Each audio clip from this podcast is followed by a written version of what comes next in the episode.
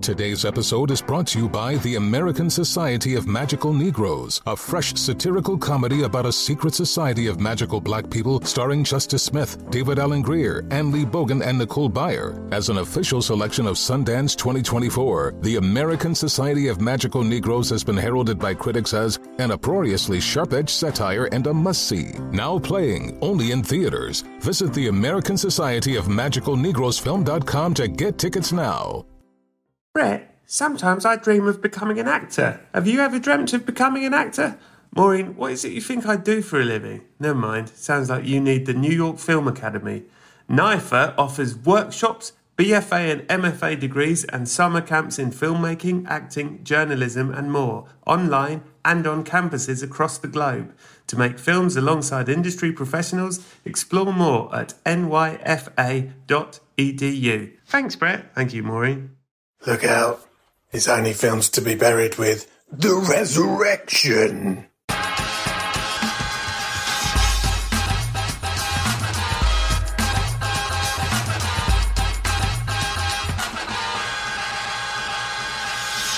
Hello and welcome to Films to be Buried with The Resurrection. My name is Brett Goldstein. I'm a comedian, an actor, a writer, a director, an ice trucker, and I love films. As Prince once said, every day I feel is a blessing from God, and I consider it a new beginning. Yeah, everything is beautiful. Have you ever seen Walkabout? Yeah, it's beautiful. It's a good film. Fair play, Prince. It is a good film. Nicolas Roeg again. Good man, Prince. Good taste. Every week, I invite a special guest over. I tell them they've died, then I get them to discuss their life through the films that meant the most to them. But not this week. This week, I use my newly acquired shamanic powers to bring back a former guest from the dead and ask them 12 new questions. And this week, it's the brilliant Jen Brister's turn. Head over to the Patreon at patreon.com forward slash Brett Goldstein, where you'll get 15 minutes extra chat and three extra questions, a weird secret, and the whole thing as an uncut video. All this and more over at patreon.com forward slash Brett Goldstein. Right, everyone, listen, there's a lot of news to get through, a bit of admin. I hope you'll all stick with this. There's a lot to talk about. We just got to get through it, okay? Firstly, if you haven't started watching yet, watch Ted Lasso on the Apple TV Plus app. The finale, written by Coach Beard himself, Brendan Hunt, is this week. Oh, it's got it all. You're going to absolutely love it. If you haven't started the show yet, you can start on Friday, binge the lot in one go, 10 episodes. It's uh, something else. Secondly, I will be doing a live episode of the podcast for the Unmute Festival online from the 24th of October. You can get tickets for that from the Unmute Festival website. You can watch all of that from the comfort of your own home with a live audience. Do you know what I mean? It'll be fun. And one more thing, this is for any Americans listening. The TV show that I co-created and co-wrote with William Bridges premieres Monday, October 5th on AMC. It's called Soulmate. The first episode stars Sarah Snook and Kingsley Ben-Adir. We've spent seven years making this show. I really hope you watch it and I really hope you love it. So that was all the admin. We got through it, didn't we? It wasn't so bad. I mean, I appreciate you're probably not, you don't sort of tune into a podcast. Oh, I hope there's a lot of admin up front. But, you know, sometimes that's what happens. That's life, isn't it, in a way? But we're okay, aren't we? Anyway, here we go. Jen Brister. I mean, come off it. Jen Brister is one of the all-time great comics, one of my favourite people. It was a joy to record this over Zoom the other day. You're going to love it. She's funny. She's brilliant. She's amazing. She's a delight. Well, I mean, just, well, listen, you're about to hear it. You'll, you'll know what I mean. So that is it for now. I very much hope you enjoy episode 115 of Films to be Buried with.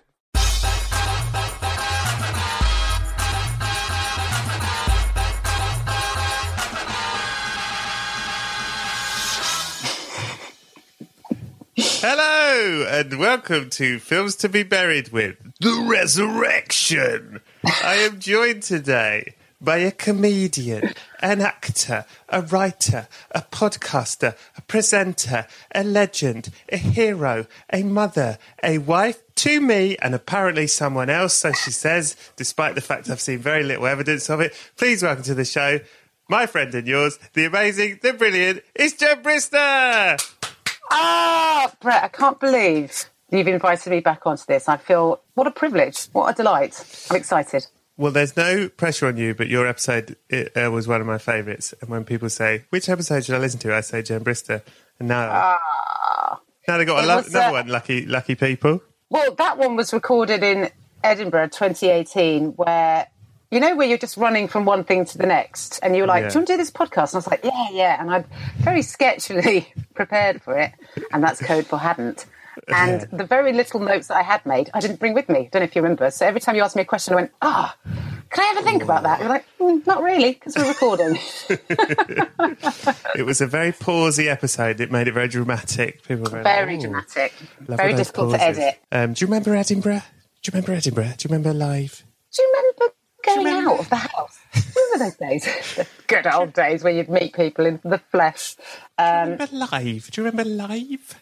uh, vaguely. Do you remember being in a room where you could stand next to people? And Do you bring- remember other people?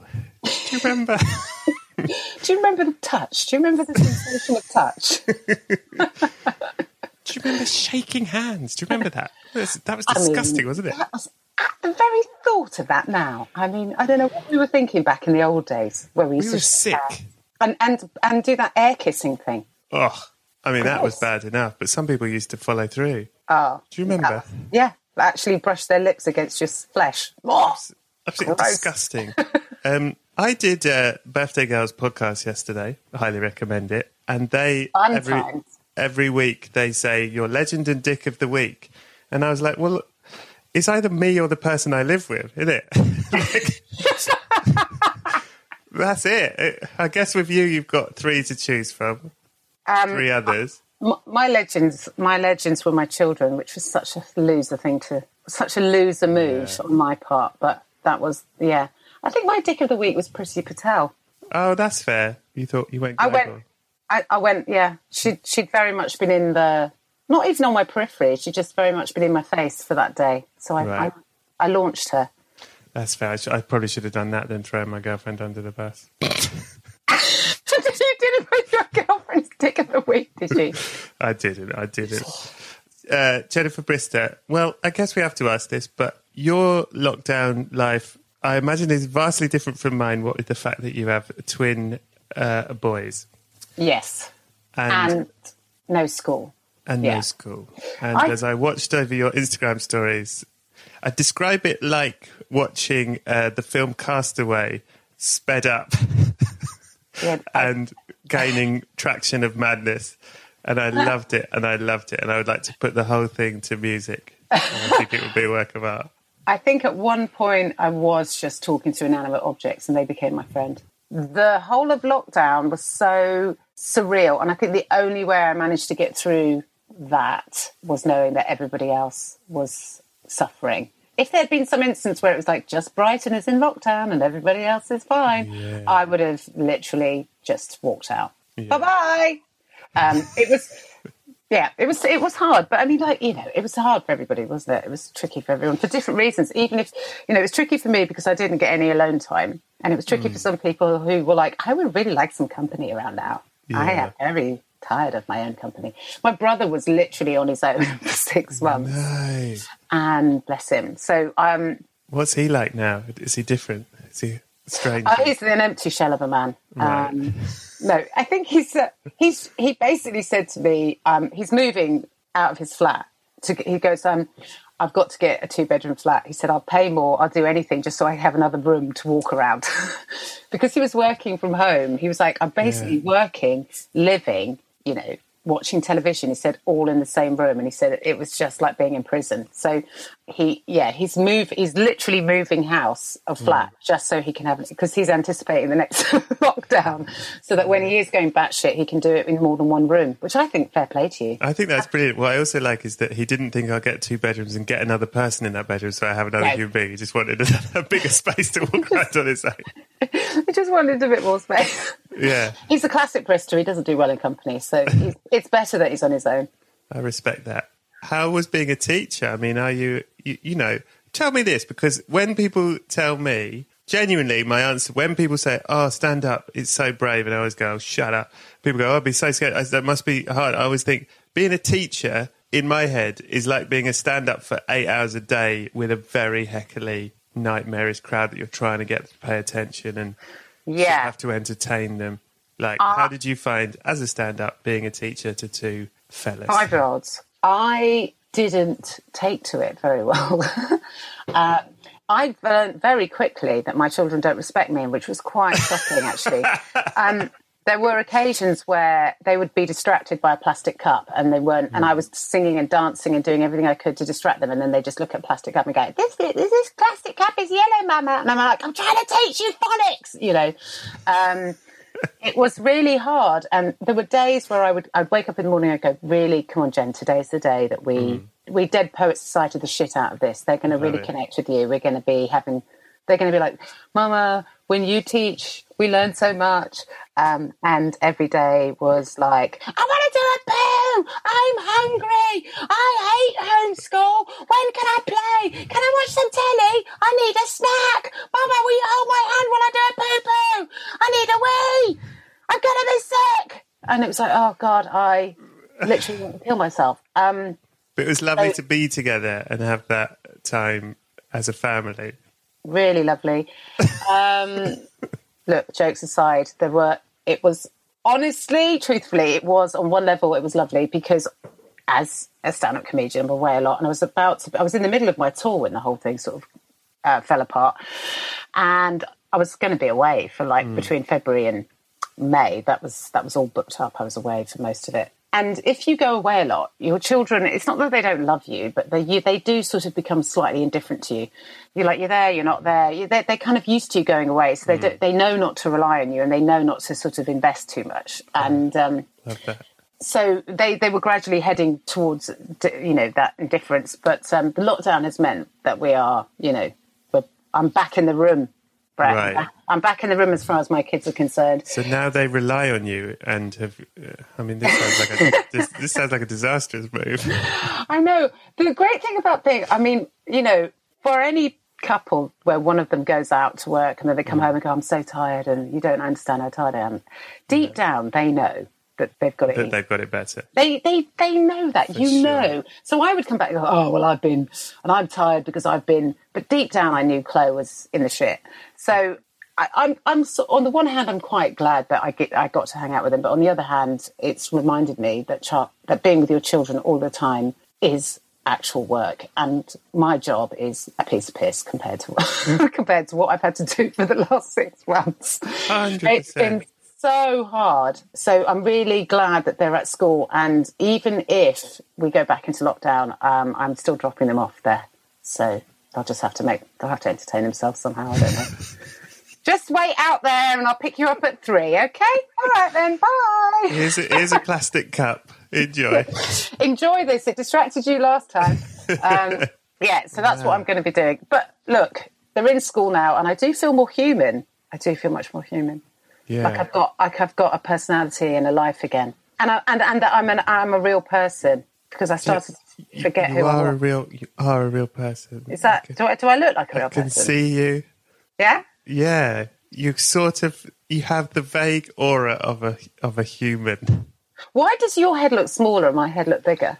because I'm a real human. you are an avatar. you are an approximation what you think a human will look like, and you're trying to pull it off. You're doing Oh, very right. Uh, well. So I failed at that quite dramatically. I really got the perspective wrong.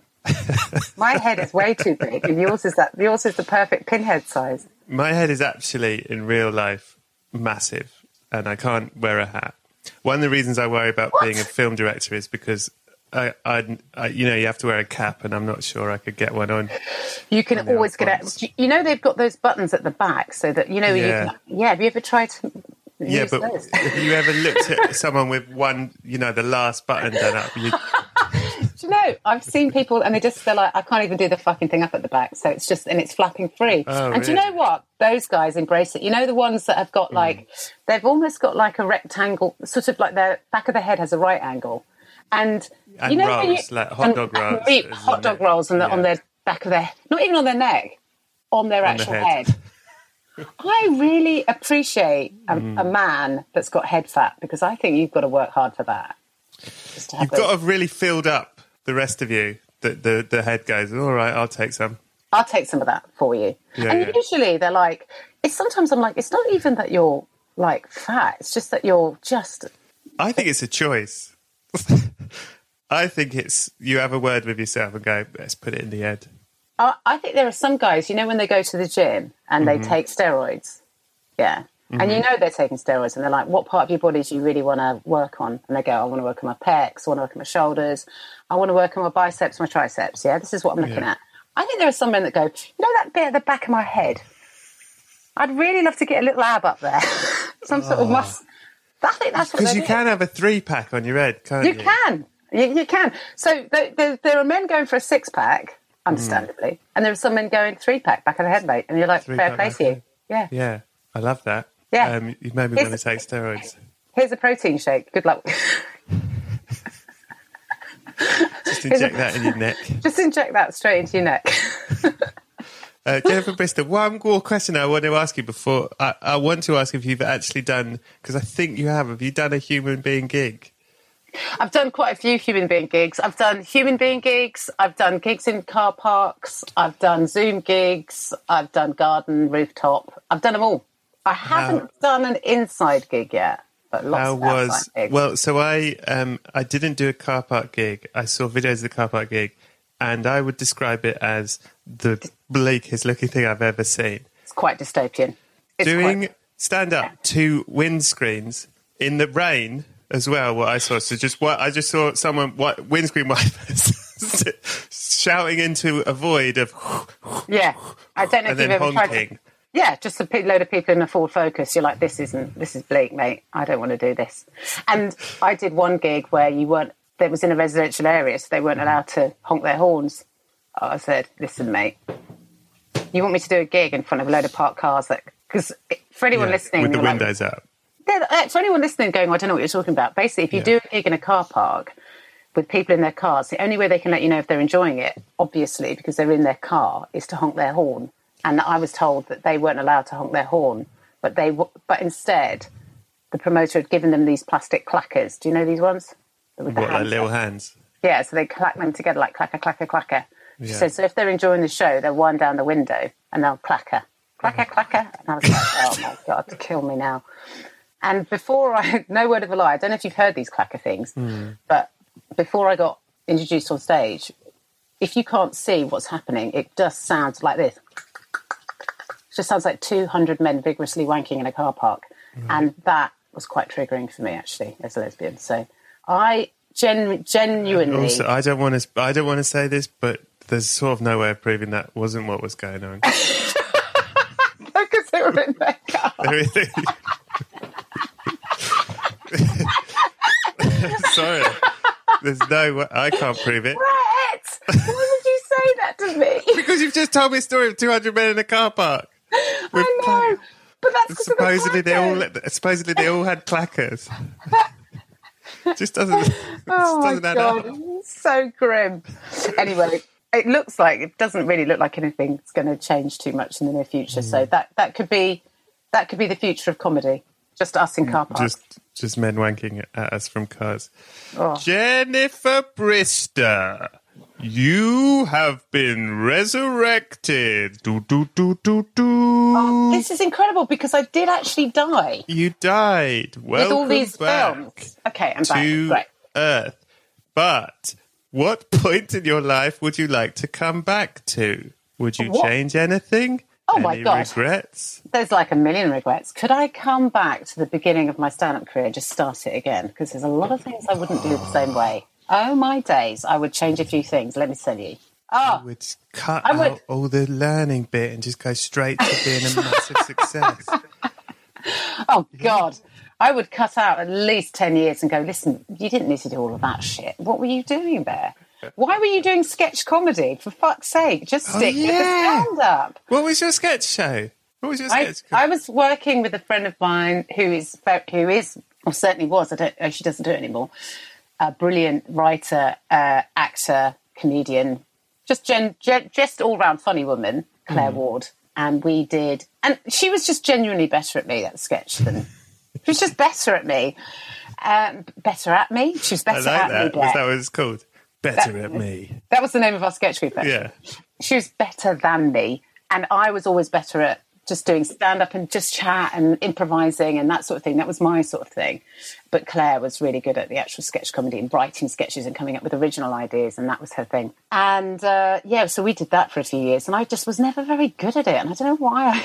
What was it called? Well, we we were in a sketch group originally called the Loose Connection, and then we just did stuff together as Jen and Claire and Jen. But we were oh, never really called Claire and Jen. What we'd do is we we were just Claire Ward and Jen Brister, and we'd come on as two as two performers, and then just do our sketches. Right. And we did we did take a show in two thousand and eight called Reception. But I would I I mean not that I regret doing all of that. There's a lot of stuff, but I would have spent a lot more time focusing on my stand up and a lot less time pretending to be I don't know Gok Wan.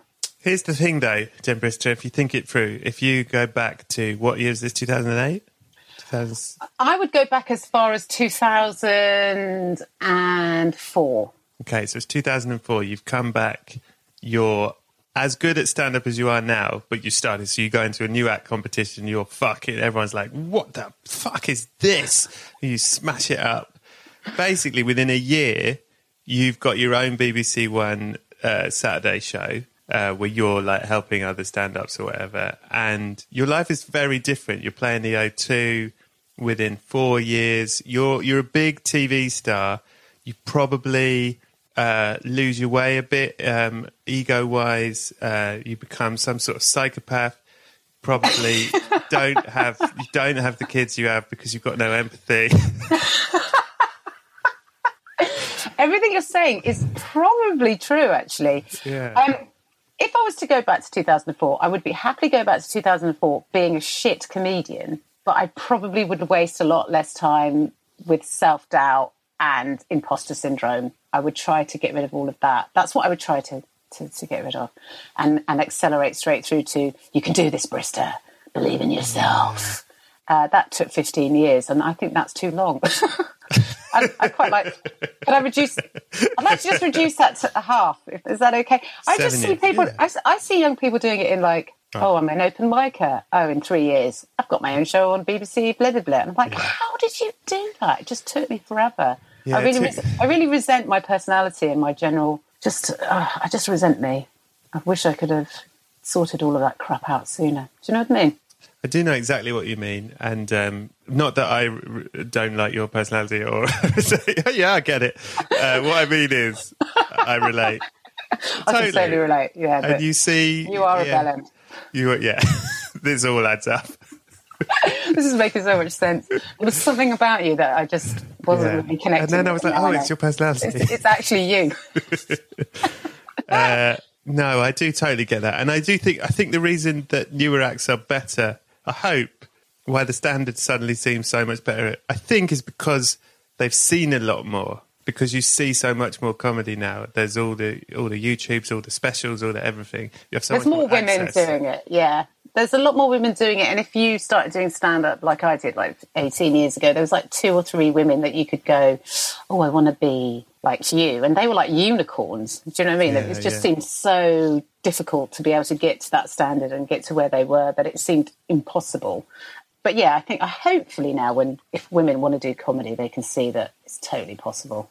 I mean, it's a miserable life, but it is totally Oh, yeah. possible. Absolutely. Absolutely not recommended. But if you have kids, it's a great excuse to get out of the house. Yep, you can go on that. tour. You can go far away. Squeeze a couple of kids out first, and then Mm-hmm. you've got a reason to leave the house.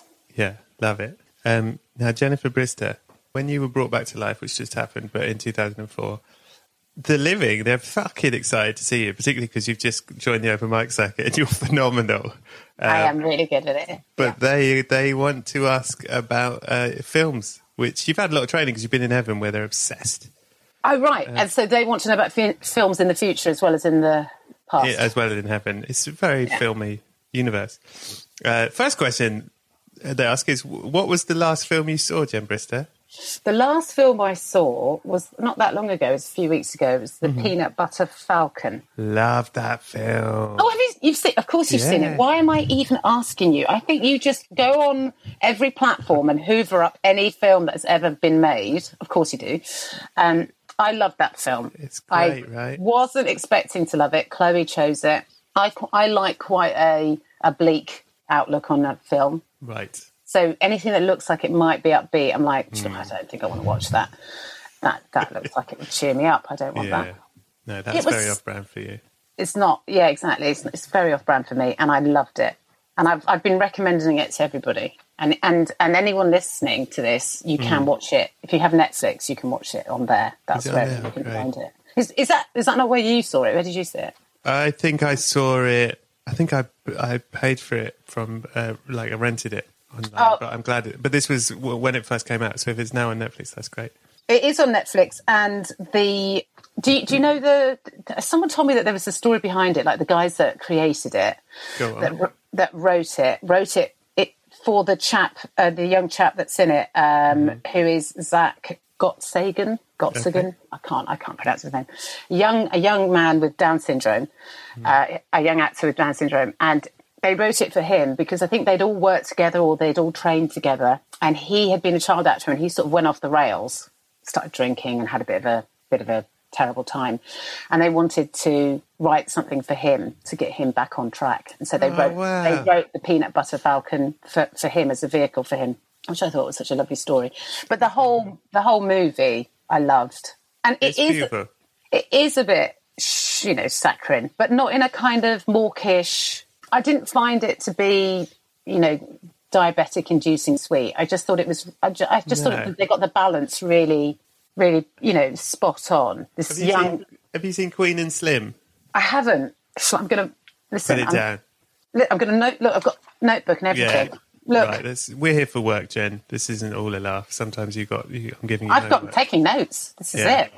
uh. Queen and Slim, which is very different in many ways, but has the same sort of. There's something about it that reminded me of Peanut Butter Falcon in that there's a kind of the way it's shot and the the kind of tone of it slightly. I don't know what the word is. Fable, like a fable. It's not quite real life that's consequences and Yeah, it's not entirely naturalistic. no. It, it but yeah, it's it's got a story to tell, and it, it a fable is the perfect way of describing the peanut butter falcon because there are points in it like his super strength and the bit where he's being what's his, what's the name of the actor that's in it? Shia LaBeouf.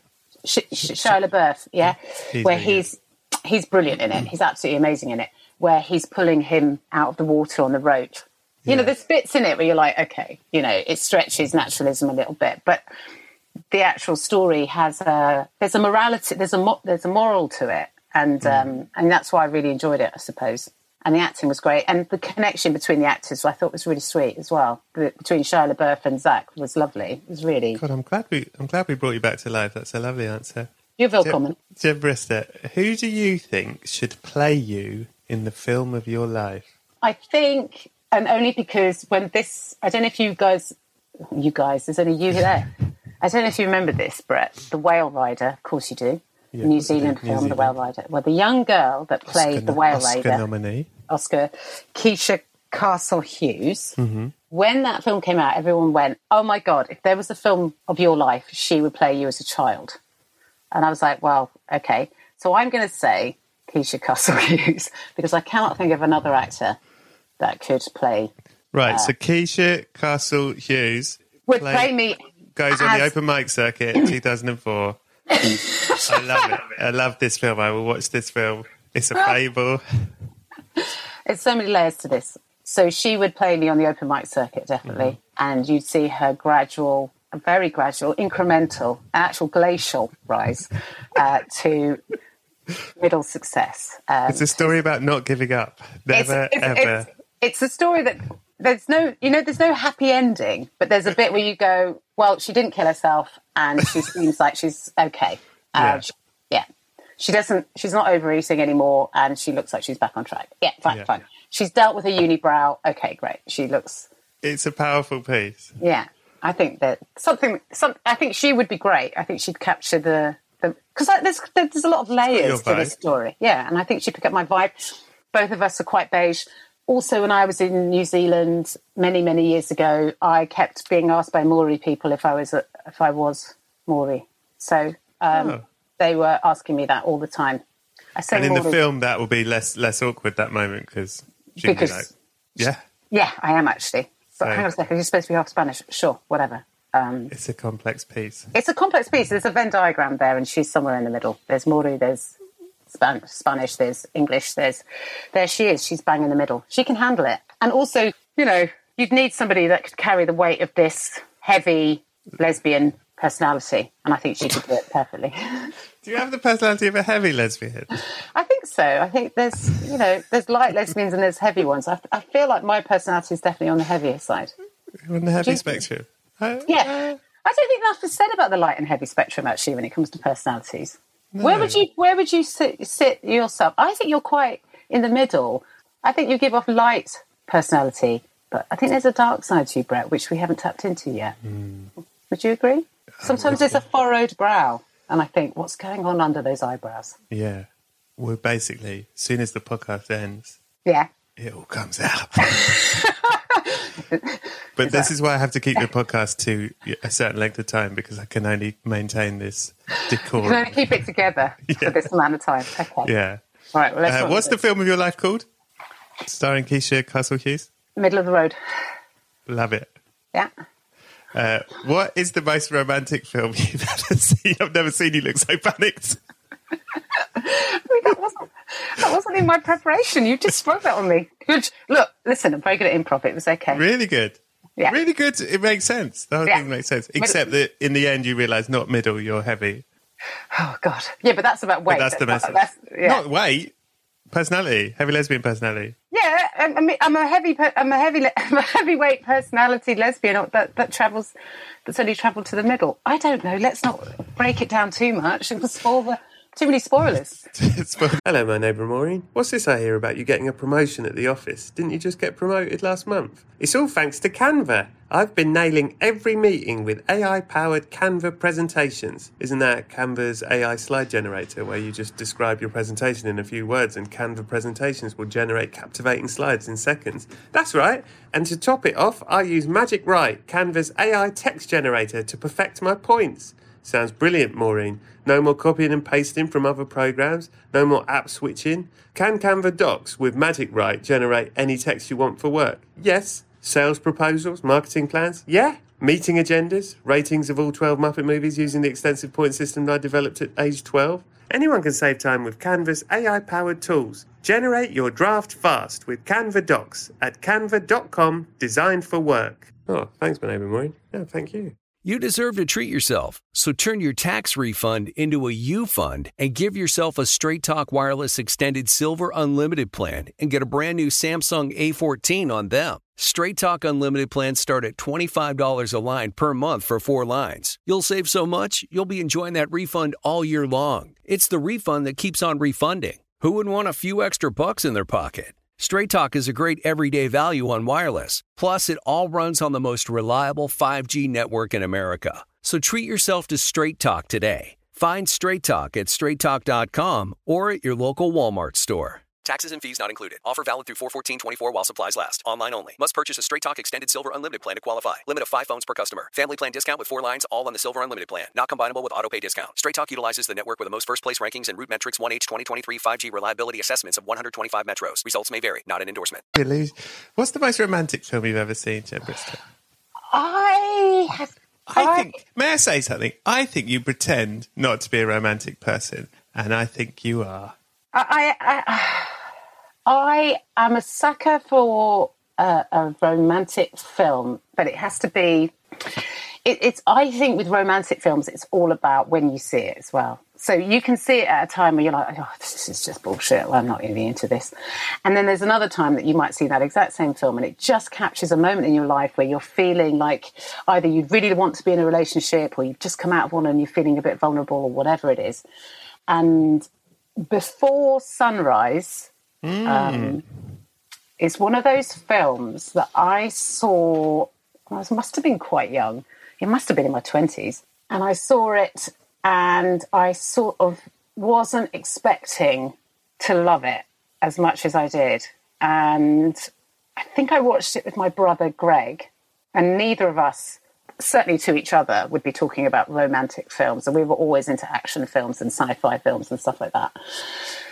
And both of us just uh, fell in love with it. And then we've since watched the trilogy. of of of the movies, and uh, and I know that every time each we've seen it, we haven't seen the other two together. We've we've ended up talking about it as if you know, like as if we know this couple. Ah, and and I think that that's why I and also I love that film also because if you watch the whole trilogy of films, you see because ordinarily that would be the end of their story yeah. And you know you think oh how romantic but it was that is inevitably when a couple get together that's the beginning of your story and i loved all of them i loved all of the films and i love and i love uh, julie delpy in particular i think she's fantastic Yeah, I, I Um, think that's great. The third film is quite incredible. It's so, so dark and like it's such a hardcore. it's not when you compare it to it's before sunset is the last one isn't it Before midnight is the Oh, before midnight. Before sunset is the second one, and before Yeah. midnight, that's it. Well, yeah, before midnight it's kind of the antithesis of the first one, really, in some Yeah. ways. But it's like Um, this is real. This is marriage. This is. But this is long-term. this is long term This is relationships. Yeah, this is what it does to to to you. You have to keep reinventing. You have to accept in a long term relationship. You have to accept that you are going to get bored of the person, that they're going to get bored of you, that you are going to have times where you stop finding them attractive. There are times that they very much find you unattractive, and that you don't necessarily you some you might stop and think, oh, is this it? Like Is I say, you're a romantic. but I like that that film was like it was kind of like they got to that point where they were like, "Oh Jesus Christ, is is is this It- it, for me for the rest?" Yeah. Yeah. you know, and and and also I think a lot of Hollywood movies always try they shy away from the reality of what relation long term relationships are, and also like if you stick around often, if you do work through all of that, then you come out the other end and, it, and you're even stronger and better for it. But that first film, because it's the beginning, and the beginning is where all the romance is, and often, or or that excitement that you can't ever recreate until you get into another relationship. And I was single at the time, and I just remember thinking it just looked a wonderful thing to be in, in your in your experience of of long term life and all the things you just said, uh, do you think it it's just a cycle? You feel those things and then it goes back up again, or is it just a steady decline? I think you have to. Oh God, it's like therapy, isn't it? I think you have to um, be really proactive and motivated, and you have to uh, want it, and you have to work at it, and you have to. And if you don't, then it will end. And Yeah. that's why I'm all for things like couples therapy and you know because the thing that is the hardest part of keep to keep going in a relationship is communication because all those resentments start to build up and then you don't communicate them and then you can't see a way of getting past them. And then that affects all that affects every aspect of your relationship. So i think anyone that's in a long term you know and i'm talking like 15 years plus will know that you have to you have to really try you have to want it. And i think um, having kids makes you go well we can't just you know sack this shit off we need to talk about it so but equally sometimes you can't get past it and that's why there's a bazillion divorces isn't there yeah, I mean, you know, and equally, I sometimes think relationships come to a, a natural conclusion, and um, it doesn't mean that they failed. It just means that they've they've come to an end, and that's also what happens sometimes. But that um, trilogy is just so brilliant, and I if you if, if if people haven't seen it, I would highly recommend it. So, Jen, Yes, Brett. what is the best film you ever saw that you never want to see again? I think any sad film. I can't watch sad films more than once. So anything like Schindler's List. Or... So you like a bleak film but not a sad film? Is there a difference for you? Well, a bleak film is sort of dystopian, often kind of uh, futuristic uh, or horror, you know, or you know, it's like some sort of dark sci-fi thing, Okay. or, or, or you know, like The Walking Dead or something like that. Do you know what I mean? But something where it's there's a real story to it, particularly if it's if it is in any way connected to real life, like Schindler's List. That's a one-time thing for me. I don't need to see that again. I don't need to see, you know, 12 Years a Slave again. I don't need to see. It's a one and done. That's a one and done, isn't it? I don't need to see. Bro- I don't even need to see Brokeback Mountain again. I don't. I, I, I remember seeing Brokeback Mountain. I loved it. I thought it was beautifully shot. I thought the acting was outstanding, and it completely killed me. I was Yeah. at the end of the film. I was broken. I was Brokeback Mountain broke me. You were broke, broke. I was I was broken backed mountained. Okay, um, so so yeah, I, I I don't think I'll ever watch that film again. I've never seen Schindler's List again. So yeah, those I'd say and- that's fair. You don't want to put that on It's a, not- a loop at- a party. no, and that's not the one. That's not the one that you have at your fortieth, is it? Hey, let's put Bro- Brokeback Mountain. um, and all of those uh, Manchester by the Sea. You don't need to see these films again. So I appreciate them at the time that I watched them. I think they're brilliant. I always think the acting is phenomenal, but uh, one time only. Thank you very much. I think that totally makes sense. Uh, may I say, I think we, we didn't make enough of what an amazing answer you gave previously about romantic film and, and uh, your life. I really appreciate it. Now, next question, Jennifer Brister. I love that this is the most seamless podcast. Do you know what I mean? I love all the segues go. They they sort of they go really well into one another. so natural, and at no point is there any gear change. eh, eh, eh, the clutch isn't working. eh. Now, this one I think is big for you. Is it The best action film you've ever seen. I know you've seen an awful lot of action films. I love an action film. Yeah. Um, God, I, I, my taste in films is basically a 16 year old boy. That's I I suppose, can, when you say action, can I include like sci fi films in it? If they're actiony, Okay, all right, Aliens. that is definitely an action film. Yeah, that that is Brilliant probably- answer. That is probably the best action film in the world. Ali- That's a brilliant Ali- answer. aliens, not Alien, but Aliens. She's not, That- listen, she's not fucking around with Alien, all right? I love Alien. I love Yeah. Alien. But I love, I love Alien, but I love d- d- d- d- Aliens. It's a great I just film. thought, in terms of action, it was Bill Paxton in that. Come on, Come on. come on, Come on, Bill. What are you what a- doing? what an absolute doof! He was brilliant in it. Um, and Sigourney Weaver, obviously, is amazing in it, and it's terrifying. And there's there's everything you want in an action film. There's the there's the baddie, that guy from him. My Two Dads. Oh, okay, yes. My Two Dads is in it. One of the My Two Dads. One of the My Two Dads, not the one with the mullet, the other one. In fact, they both got mullets, but the one They with the both did. lesser mullet. It the was one with this- the lesser mullet. The shorter one. The uh, Mad About You Mighty Dad. Yeah. So he's the baddie in it. He's great. You Yeah. think he's, you think he's quite benign, but then he turns out to be an absolute bastard. There's a ginger cat who doesn't like a cat. Mm-hmm. There's a little girl that gets saved. Yeah, Yeah. right. Doesn't There- make it very far, though, does she? There's a little Hispanic lesbian Yeah. who's maybe not a lesbian, but she needs to tell her haircut that. Uh, there's Bill Paxton. Mm-hmm. There's the other handsome chap whose name I never know, who is in it as well. You know, the one, what's his name? There's loads of action in it, and also there's aliens in it, and they're awful. Awful people. And they mean. They're so. And I don't. What they mean, the aliens.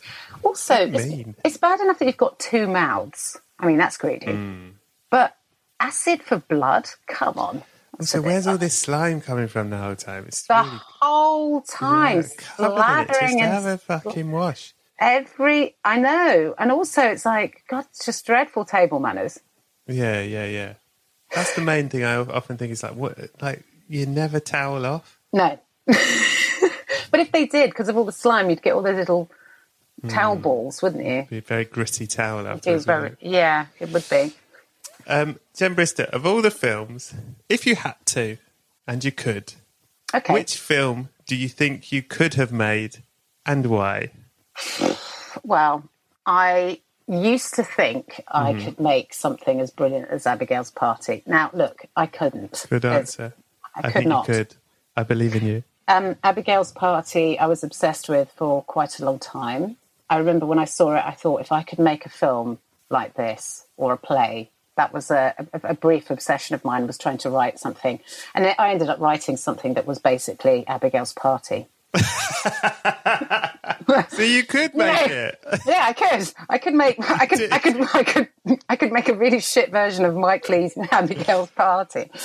That would probably be if I was going to write a film script, that would be the closest thing I could imagine myself writing towards. Yeah, I, something be- like I, that. I believe you. I've just remembered that I saw you in Trevor Lock's play in Edinburgh, where you were the perfect. oh, the one and the the one and the many. Yeah, I I don't know what I did. I played a few parts. uh, Jen Brister, yeah, what film have you pretended to like to impress people? Le Quatre Cents Coups by Francois Truffaut. Ah, I studied very good. new wave uh, French cinema uh, at A level, so I had to watch. I had to watch a lot of uh, Francois Truffaut's films, and Le Quatre Cents Coups was one of the films I had to write uh, like a five thousand word essay on. Dear God. And I didn't really, I think I watched it when I was like 16, and so I didn't really get it. I didn't really enjoy it. And then I remember, like, I don't know, 15 years later, being at some sort of boring dinner party or something, and someone talking about Truffaut. And I stupidly went, and I can't really remember anything of it. You know, it's 15 years later. And they were like going, Oh, I love New Wave French cinema. And I went, Oh, I, I studied Truffaut at, um, and then that was it. We went deep and I had nothing. I had a very superficial remem- um, remembering of any of his movies and really struggled through that. And I had to pretend I loved Le Quatre Cents Coups when I remember watching it being bored out of my mind. So I think if I watched it now, I'd enjoy it a lot more, but I don't remember loving it. Do you think the they time. knew? Do you think you got away with it? They didn't know. They didn't know, no. Well done. it was a very uncomfortable conversation, but I think they went away. Also, I did that lot of things like, what did you, how did you feel about blah, blah, blah? You know, I did a lot of question asking. And then Very that, that, tri- that triggered some memories, which meant I could blag it. So I looked like I wasn't a complete Philistine, which I am. That's very good. Have you got, yes, sorry. Yeah, go. go on. What? What? I was just wondering, is that, do you, have you ever got into any of that new wave? Uh, yeah, yeah. How about do I like any of it? I mean, I'm to, I think I'd be at that dinner party with you going, yeah, yeah, absolutely. and then you're like, do you know what? Take it or leave it, mate. Come on. like, what's Have you seen? Aliens? Um, Jen Brister, what is a film that you've never seen that you think it's mad you've never seen it? Quadrophenia. That is mad. Jen Brister, what is the film you love that you don't expect anyone else to like? The Lord of the Rings. You've come to the right place. the Lord of the Rings. It's just Lord of the Rings. the Lord of the Rings. yeah, You've- Lord of the Rings. You're talking to the right person to because I You hate it. Let's listen. I admire it and respect the time management that it must have taken to make it. it's a huge achievement. It's hugely achieve. It's huge. I can't. Yeah. I can't criticize it. All I can say is it's not for me. No. The story li- of things walking along for twelve hours, to one thing in another thing. I don't know anyone that likes that film. Right. The amount of times I've said, I, I can't remember. There was a point in my life, I mean, I haven't watched it for many years now, but there was a point in my life where I would just get down and every year I had it on a box set. I'd go, I know what I'll do. I'll watch Lord of the Rings. I'd sit and watch all three films, like like 12 hour marathon or whatever it is. Not that long, but you know, ridiculous amount of time. Feels and then I, I let that out once. I let that cat out of the bag. I know to Yeah. keep that cat well in the bag, by the way, now. Yeah, and people looked one at me like I'd literally like shat in my hand and thrown it in their face. They were like, "What are you watching Lord of the Rings for? Are you 11? Why are you watching that? What a load of hobbits with the oh, I'm a small person with furry feet. It's gone for a long walk. Oh, I'm a wizard.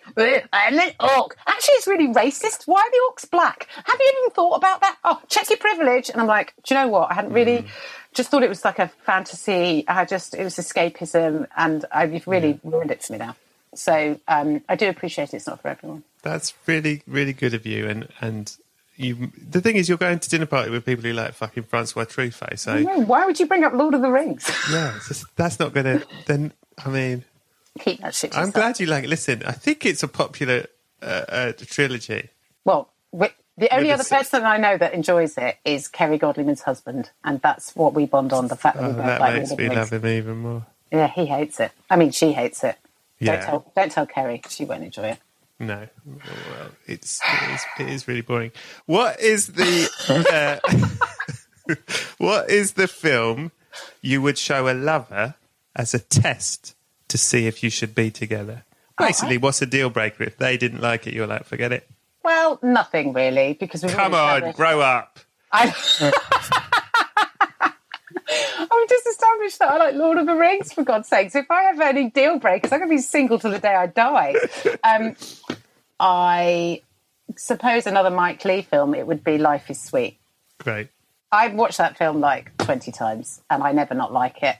And even though now, like the, I, when I first watched it, it just come out and it felt really like current and modern. And you watch it now and it's like sort of early 90s. It looks so like, it looks like it was a million years ago.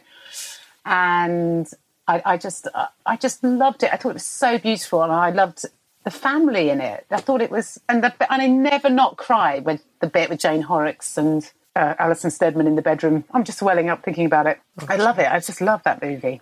Timothy Spall. Oh, just well, no, but seriously, I did. I really enjoyed it, and I, I would, I would highly recommend people to watch that. But it is really dated now. And you would break up with your uh, with Chloe if she didn't like it. I don't even know if she's seen it. Actually, I've got it. I This is a had, high risk now. yeah, I had it on DVD. I did have it on DVD, and I lent it to someone, and I don't remember who I lent it to, and I never, I never got it back. But the acting in it, it's brilliant, and and also it's a story really where nothing actually happens. Very Yeah. little happens in it, but it's the story of this family and their relationships, and it's a very young Claire Skinner and a very young Jane Horrocks in it, and actually Jim Broadbent and Alison Steadman are, are reasonably young in it as well. Timothy Spall, it's brilliant. It's really good. That's lovely. Uh, Jen, what is the film that made you the most uncomfortable? Oh, Mm. I think. Oh, oh, yeah. Okay. So the film that made me the most uncomfortable, I suppose, was I watched The Shining mm-hmm. when I was probably I don't know thirteen or fourteen with a friend, and I was terrified the whole way through the film. More because I this was I think it was the first sort of horror film that I'd ever seen mm-hmm. and I didn't want to admit to my friend that I was absolutely shitting the bed the entire way because she and I think she probably was as well, but she was like, you know, there was nothing, there was literally zero expression on her face, whereas I was like, felt like I was going to die of a heart attack the whole way through, and that was the most uncomfortable viewing because not only was I genuinely terrified, I wasn't allowed to signal any terror, you know, show no weakness. Yeah, yeah. and I, I after watching it, I remember thinking, well, maybe if I watched it again, I would be less scared. And then I watched it again, I was just scared. but there was a couple of scenes that stayed out in my mind. Uh, obviously, the red rum and him writing all work and no play makes Jack a dull boy, and the scene with the decomposing woman in the, The bathtub. woman in the bath is very. Uh, th- those, those, all of those images, Yeah. and, and the twins, the flashing, those girls. All of those You've images. got twins. Has that affected you? Well, mine aren't, aren't identical. Uh, Yeah. So also get them to stand still next to each other for any amount of time. Forget it. um, or quiet. That, those images sort of stayed with me for decades. And ultimately, with The Shining, nothing. It's it's a it's probably a classic horror film because it is it's all everything's happening in your brain. Everything is it's uh, it's all the suspense and the horror that is happening is what is in your imagination rather than like some sort of porn gore, you know, like you get with Saw or Yeah, Wow. I hate the old porn gore. those. Do you know? Do you know what I mean? I, am not into that. I don't. I'll, I'll be. Like, call me old fashioned, but I don't like gore with my porn. I like it just gore free. I know. I'm a. I'm a square. I'm a square. Listen, Brett, I'm with you. If I'm going to watch gore, I don't want porn with it. That's. that's I'd it. agree with that as well. That's fair. I just want the gore. Uh, take the porn out, thanks. Yeah. Everything in its place. Yeah. Look, people say, listen, Jen, your trouble is you compartmentalize too much. And I'm like, I think on this case, it's I think It's when it comes to porn and gore, porn and gore, poor gore, separate boxes, please. separate boxes. Oh, there's some lovely looking gore over there. Put Yeah. that away. Yeah. That's some lovely Oh. looking porn. Some lovely looking porn there. Great. I know which one I'm going to tackle first. Sorry, did you see that porn? It was very lovely looking, actually. That was some lovely looking porn. Thank you, the internet. Um, if you could show a child only one film, what would it be? Well, I'd show them any number of films, but The Muppets and probably The Muppet Christmas Carol. Jen Um, now- you have one. Um, basically, the Muppet Christmas Carol. I remember I bought it for the kids uh, last Christmas, and I put the I put it on, and I said, "Kids, this is a film that I used to watch when I was little, and I loved it." And then I realised it was made in 1992, and I was 17. So I thought, hang on a second. Um, yeah, you weren't little when you used to watch that. You were heading towards being an adult, you complete freak. So that just says a lot about me that I watched that at 17 and loved it. but um, yeah, I, I, I, stand by the Muppets for for everything. I think they're fantastic. Jen Brister, here's a twist for you. Watch my screen. I pretend, oh, we're doing a film because I'm so vertigo. Doink. Oh, you've got the Muppets on your wall. I Where did you get that from? I want that. I want it. I, I want it. Oh, no. Oh, so you did you did enjoy Lord of the Rings, eh? I want the posters. Give them to me. uh, look, I talk about it far too much, so I'm not going to, but let's keep it brief. Just so you know, I genuinely believe that The Muppet Christmas Carol is probably the greatest film ever made. Oh my God, Brett! This is why you're my husband. Yeah. This is how. I think this is what I- our relationship is built on: is our love of the Muppets. Yeah, I watch it uh, at least once a year. I've, no, I've, you know, I've seen it a lot. I've seen it. I've studied it. I've seen it. I'd say thirty times minimum, and it's fucking it, every aspect: directing, writing, acting. All the Muppets are incredible in it. Michael Caine's best performance he ever gave. Yeah, I and the story, Christmas Carol's the greatest story ever told. I was, that's what I was going to say. I don't think you can you can beat that for a, a Christmas uh, parable, can you? That is like that is the best possible story for Christmas, and um, I showed it to my kids, and 15 minutes in, they were bored and walked off. But this year, I think they're they're going to they're, they're going to tap into it really. You know, when I asked you about the sort of deal breaker with a lover, if I showed my kids, if I had kids and I showed them Muppet Christmas Carol and they got bored, that would be a deal breaker for me, and I'd put them up for adoption. You might have to do that. So what I would say is wait Yeah. until then they have the um, concentration to sit in front of a TV for longer than seven minutes. Yeah, What what age am I looking at? depends on the child. But with Right. my kids, maybe eleven. Okay, okay, thank you for that tip. Yeah, You're welcome. or no, I've said anyway. I just think, listen, people are bored of me talking about Muppet Christmas Carol, but I got a lot more to say. Anyway, Well, th- we can take this offline.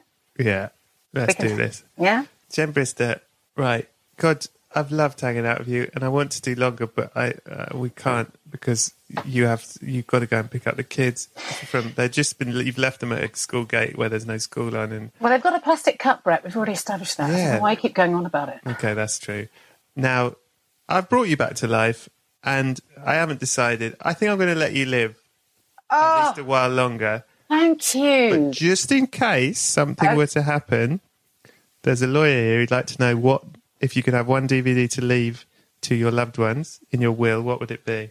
It would have to be Muppets Christmas Carol.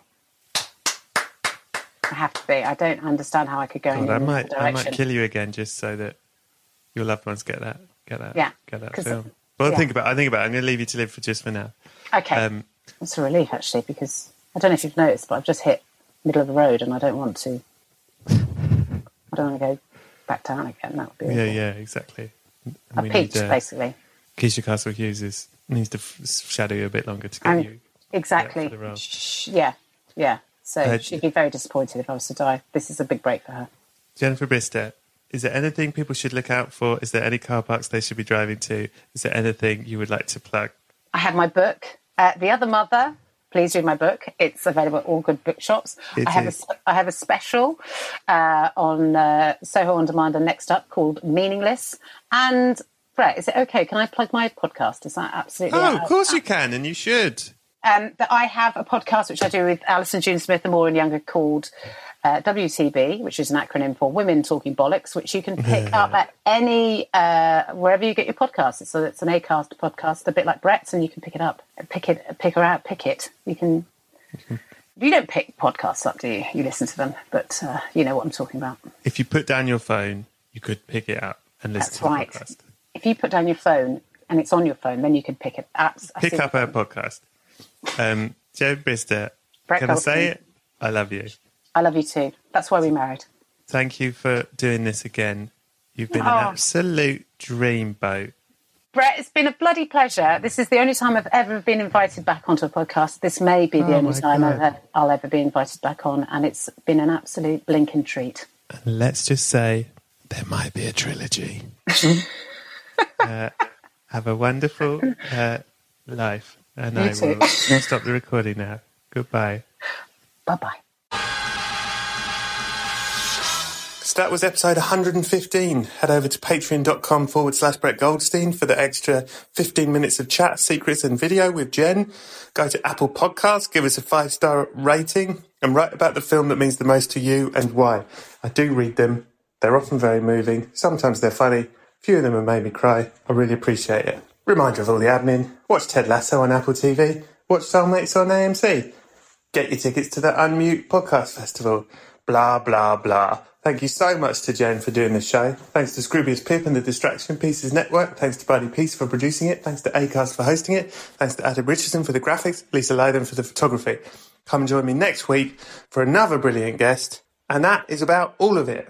So that is it for now. In the meantime, have a lovely week. And please, now more than ever, be excellent to each other.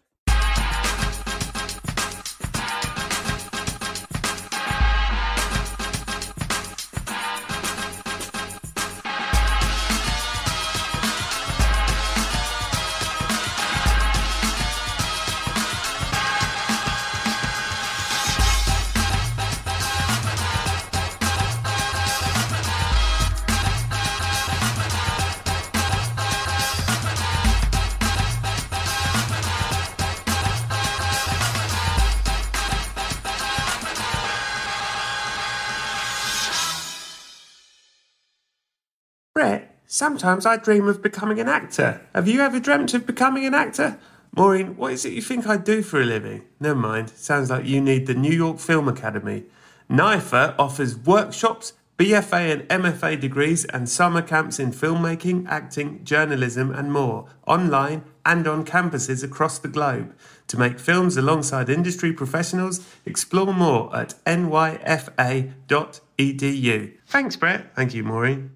Infiniti presents a new chapter in luxury, the premiere of the all new 2025 Infiniti QX80, live March 20th from the edge at Hudson Yards in New York City, featuring a performance by Jon Batiste. The all new 2025 Infiniti QX80 is an SUV designed to help every passenger feel just right. Be the first to see it March 20th at 7 p.m. Eastern, only on iHeartRadio's YouTube channel. Save the date at new-QX80.com. Don't miss it.